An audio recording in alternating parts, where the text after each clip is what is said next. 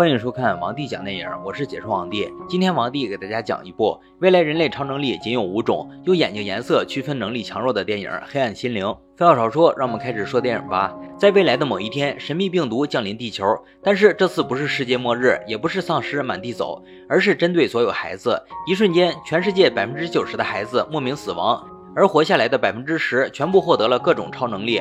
熊孩子们搞得各大城市灾祸连连。这些超能力儿童让政府感到不安。研究后发现，可以根据瞳孔的颜色把它们区分为五种：绿色拥有超高智商，蓝色能够隔空取物，金色能够操控电流，恐怖的红色则能够控制火焰，神秘的橙色则能够操控人的思想。为了不让孩子们继续惹祸，于是政府建立许多个集中营，把孩子们都关了进去，说是想把孩子们治好，其实只是强迫他们干活。女主黑妹就是病毒中幸存下来的孩子，但是她不清楚自己的超能力，结果第一次使用超能力就意外把妈妈的记忆删除了。第二天早上，黑妹还准备问问今天吃什么，妈妈则一脸茫然地看着她，来了个夺命三连问：你是谁？你叫什么？来我家干嘛？然后立刻报警，把她送进了超能力孩子的集中营。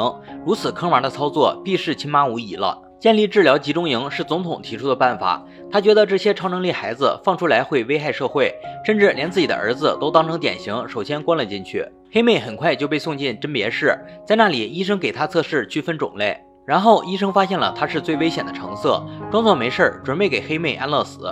黑妹也不傻，发现了事情的真相，起身就跑。医生追过来准备强行给黑妹注射，却被情急之下激发出超能力的黑妹控制了大脑。黑妹命令医生把她判入智商高却没有威胁的绿色，然后消除了医生脑中对她不利的记忆。就这样，黑妹蒙混过关，在绿色超能者阵营中度过了六年的时光。而其他被检测出红色和橙色的孩子都被杀死了。不过时间一长，看守们发现黑妹并不像其他绿色女孩那么聪明，干活时速度不仅不快，偶尔还会出错。于是基地利用超声波将包括黑妹在内的孩子震晕，然后让女医生重新给黑妹测试能力属性。女医生发现黑妹其实是个橙色，但女医生其实是儿童联盟的卧底。儿童联盟早就发现了政府的阴谋，目的是从政府手里救出被迫害的孩子。于是趁着夜色把黑妹救出了集中营。越狱之后，医生给了黑妹一个定位器，说有需要按定位器，她就会出现在她的身边。黑妹的直觉告诉她，女医生是个好人。不过，当他和女医生一个朋友握手的时候，却不自觉地读取了对方的记忆。结果发现，他曾经到处追捕孩子们。从这点看出，这个人应该是个坏蛋，没错。随后，黑妹假装若无其事地到补给站里换衣服，遇上了一伙正在搜集补给的孩子们。孩子们一看有人，立马逃跑。黑妹赶紧追上去，希望跟他们一起走，毕竟这才是同类啊。女医生一伙发现黑妹逃跑，就追了上来。开车的叫小帅，是可以隔空移物的蓝色。他让黑妹来开车，自己则打开后车门，用超能力将路面弄出了一大道裂缝，最后又弄来一棵大树横在路中间，总算是甩掉了敌人。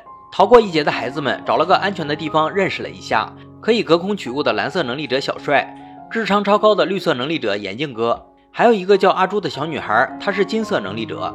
几个孩子决定去找一个橙色能力者建立的幸存者营地，途中他们路过了一个商场，便进来寻找补给。阿朱轻轻一握，便给整个商场供了电，然后几人便开心加愉快的运送补给。就在几人已经玩嗨了的时候，突然出现了另外一伙蓝色儿童。这伙人二话不说就对黑妹四人组发动了攻击，眼看黑妹几人就要团灭，一直温婉可人的阿朱小妹妹爆发了，利用雷电之力压制了对手。也算是不打不相识，两伙人互相尬聊了一晚，补给一人一半。第二天各奔东西。路上，黑妹跟小帅两人暗生情愫。终于经历了一系列艰难困苦，他们终于找到了幸存者的营地。在这里，大家不分颜色，自由行动，简直就是儿童超能力者的伊甸园。而这个基地的组织者，就是被总统当做典型的儿子小白。他也是一个强大的橙色。小白见到黑妹他们后，说自己原本在治疗基地遭受各种折磨，最后他利用超能力逃了出来，建立了这个儿童基地，目的也是为了让所有超能力儿童能够不再遭受迫害。很快，单纯的黑妹就相信了小白的话，而小帅开始公开追求黑妹，还在晚上的篝火晚会时，直接利用超能力跟黑妹跳了一场难度爆表的舞蹈。第二天，黑妹被小白叫来分享橙色超能力的经验。小白教会黑妹用眼神就可以操纵别人，然后让黑妹教自己记忆删除的方法。结果小白想趁黑妹分享经验的时候顺水推舟，想推倒黑妹，结果黑妹赏了他一巴掌。之后黑妹觉得在这儿早晚被惦记，于是叫上小帅等三个人，趁着夜黑风高溜走。结果被一群荷枪实弹的军队给包围了。原来这一切都是小白的阴谋，他早就用超能力控制了总统父亲，政府自然也在他暗中控制之中。而这个营地就是他为了掌控更多超能力者建立的陷阱，溜不出去，只能正面刚了。这时，小白直接召唤了一堆红色超能力者。原来，红色超能力者不是死光了，而是被小白全部控制成了他的武器。一堆火娃不停地喷火，很快就把基地烧了个精光。而黑妹四人组中的小帅立刻反击，一个集装箱丢过去，就把一群喷火娃吓跑了。黑妹让他们先走，自己则留下来单挑小白。他用意念操控士兵，让他们攻击小白，小白则强行操控士兵互相残杀。就这样，这群打酱油的士兵全都死了。最后，小白依靠强大的念力，迫使黑妹跪在他面前。黑妹则趁机控制了天上的直升机驾驶员，于是直升机冲着小白砸了下来，并瞬间发生了爆炸。幸好眼镜哥冲过来扶走了黑妹，可他自己却被烧伤了。眼镜哥伤势非常严重，眼看就要去领盒饭。黑妹这时想起了医生给她的定位器，按下了定位器，找来了儿童联盟，以加入儿童联盟为条件救活了眼镜哥。电影的最后，黑妹来到小帅面前，两人深情拥吻。她知道小帅不想卷入战争，为了小帅的安全，她删掉了小帅关于自己的所有记忆，让儿童联盟放他离开了。最后，眼镜哥仍在治疗中，小帅再次去寻找其他小伙伴。黑妹则自己加入了儿童联盟，跟被直升机炸了还没死的小白带领的政府军展开了最后的斗争。电影结束。